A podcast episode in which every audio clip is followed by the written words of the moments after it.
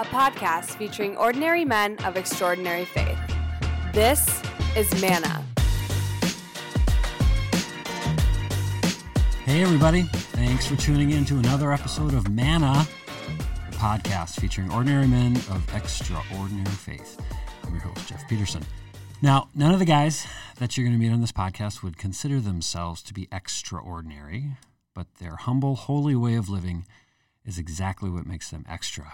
And I'm very excited for you to meet them. Today's guest is someone I was introduced to uh, over 25 years ago, uh, quite literally as a rock star. And after getting kicked out of his band, we've been uh, we've maintained a connection through various work gigs, our college alma mater, Go Gusties, and a shared interest in helping uh, young and old people discover purpose driven careers. Uh, we also have an affinity for guys named Matt, which we can talk about later too. Uh, he is a serial entrepreneur and innovator, most recently unleashing his po- uh, unleashing the power of gaming for good. Uh, but most of all, he is a family man and a friend, and we are very lucky to have him on the podcast today. Welcome today's man a man, Mr. Bob Molhoek. Hey, Bob. Howdy. Great to be here. Uh, so welcome to the welcome to the podcast. And uh, as um, as all of our guests, you know, we could we could talk and we and we uh, we literally can talk for as much as much time as we want about about what um, what really inspires me about the way you live your faith and and and and and uh, the example that you set for for fellow men like me. Um, but all of the guys on on the on the show uh, have something about them that, to me, uh, similar to brands, you know, in a grocery store, you know, there's a, there's something that that sort of distinguishes them, at least in my sort of catalog of awesome guys, and and and so while we'll talk about your background and and kind of you know uh, how you're living now. Um, what I like to do is actually start the conversation about uh, talking about what makes what makes you unique, at least to me. And and to me, I, I, me- I mentioned it in the intro, and it is you know for as long as we've had the great, uh, I consider a great blessing to to have known each other. You've always operated with a deep sense and whether you called it faith or Jesus or, or God, you've always operated with, with, a deep sense of purpose, you know, it, about everything that you do. And you've had so many different, you know, uh, career kind of gigs and, and, and interests and and through school and your kid, but you, you nothing. Uh, I don't know who said it, but some famous person long ago said something to the extent like uh, the unexamined life is not worth living. Okay. And that is you. Like you're very thoughtful. And, and I remember this is a couple, might have been a couple years ago, maybe not that long ago. And, and you're, might have been when you started doing this gaming stuff. And it was so exciting and it looked so great. It made sense for all the right reasons. And I could, you know, a lot of energy in it. And, and, and, and, and even in that, even at the, and we had a, a meeting, kind of an all employee meeting, and they asked me to speak and to say things and he was everybody loved him and he treated everybody so well and he did all look always looking out for the people that were left behind but i don't know that most people in the company knew he was a christian mm-hmm. so that was one of the things i called out i said here's a guy who you may see his behavior and actions in the company and just think he's a great guy but if you didn't know it he was a devout catholic and was living his faith in a non-advertised way within yeah. the office and so that even if the company wasn't doing anything to better the planet, you know, through his success, through the founder's success or the agency's success. Yeah. We did a lot of purpose driven things. And, you know, that story that was about John Olson, who created the Brand Lab, mm-hmm. which, you know, has, you know, had a huge impact yeah. on a lot of kids' lives. And so even though the company itself wasn't necessarily directly, you know, it, it impacted people's lives, but typically in a, some kind of a commercial sense. But, yeah his legacy is something that's changing kids' lives yeah. today. And do you find that that and this isn't meant to be a leading question, but I would imagine that when you're speaking of John in, in front of you know people that he's worked with day in day out, and for those that didn't know that, did you find that when that was sort of realized that you know there was actually you know even more appreciation and uh, reception and welcoming of that, um, then then maybe a lot of us, as we go about our secular days, and we're always so sensitive. You know, it's like oh, I don't want to, and I I run into it too. Like whenever I feel like I want to tell someone that I'm going to pray for them or reference something, I always feel like I have to. Like, Sorry, this is going to sound really churchy, but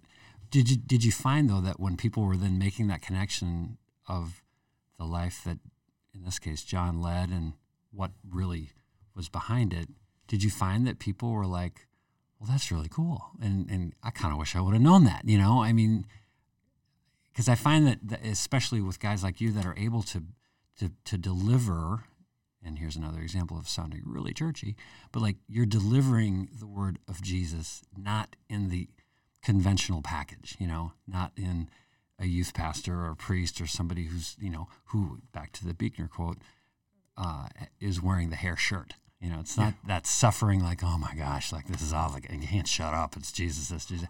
But, but when guys like you, making ads for soap, you know, are, are are are evoking that and reminding people of what's behind a lot of this goodness in the world. Do you find that people are like, well, all right, like they almost feel validated, you know, or, or, or even better about it? Yeah, I think two a couple things happened in that case specifically. He had family members in the audience that actually came up and deliberately thanked me for. I, you know, my speech for John Olson was here's 15 things about John Olson that will stick with me forever. And one of was his faith. And I had enough of a relationship where he did it. But I think you always find that other people of faith, when they see anybody, whether you're in leadership or not, express that in an environment where, to your point, you feel awkward or mm-hmm. want, you want to be apologetic for it, instantly have this, they want to seek you out because they have that shared faith and purpose. Um, and I think people who, may not have the faith, it plants a little seed that it's just something where it's like, hopefully, it's a. I have a great friend who always talking about doing soil work. And if you're just doing mm. soil work and planting a seed, so somebody says, thinks to themselves at some point, wow, is that? I never, that's why that person, there's a purpose behind the behavior. There's a purpose, you know, um, my wife will always talk about, you know, living faith to just try to live like Jesus. Texting you clips yes. in the middle. Yeah. And so I was excited for you to have this first unbelievable Matt Maher experience the way we all had the, the previous two times. And then for three songs and thank you very much. was, that was like, oh, this is it? This is Why okay. is he listed all as right. the special guest? Yeah, exactly, like, right. All right, last one. Fun segment question number three. If you had, and you've been in this position before, so you can, you can, you can pull up an actual piece of advice or you can, or you can offer a new one here. But if you had one piece of advice to give to a young man um, about being more comfortable in living his faith, what would that piece of advice be? I think it would be to find other men of faith early in your career um, that you can have open conversations with about life and faith and um, you know, to your question earlier about when did when did life become or work become more purpose driven at any level, and it was through those relationships, um, through through music and these relationships with other men. This group of guys that we jokingly call the Saints and Sinners mm-hmm. after a Matt Maher album. Um, they've said more profound faith driven things to me that I see and try to live in my daily life than any sermon mm-hmm. I can remember. Mm-hmm. And I, there's things from you, there's things from every one of the guys that are part of that group and that network. Um, and so for a young man to have that early in your career, which I think the um, society has elevated the anxiety or fear of actually admitting your faith. Mm-hmm. It's kind of ironic. It's like video games 10 years ago. If you asked a 40 year old or a 30 year old, do you play video games? They would, even if they did, they'd go, uh, no, when I did when I was little, and they're at home gaming. and faith is like that too, where it's like at some point, once you've done that, it's like the yoke is gone to to talk about your yeah. faith because everybody already knows it. Yeah. And so to find other men where you can have that. Um, and you know the the range of the guys in this core group that you know we don't meet for coffee every Thursday. It's not that. Yeah. Um, you know we're trying we try to at least once a year i think try to get the group together for something but it's more just how do you find that man in your life that can be a mentor that um, you can have an honest and candid relationship about where with i think the comfort of faith know that there's no motive there's no it's just i'm here to help and i'm a and and to know that that's reciprocal that you know some of the the, the most unbelievable most successful most looked up to men in my life have shared things with me where it's like life's tough for everybody Yeah.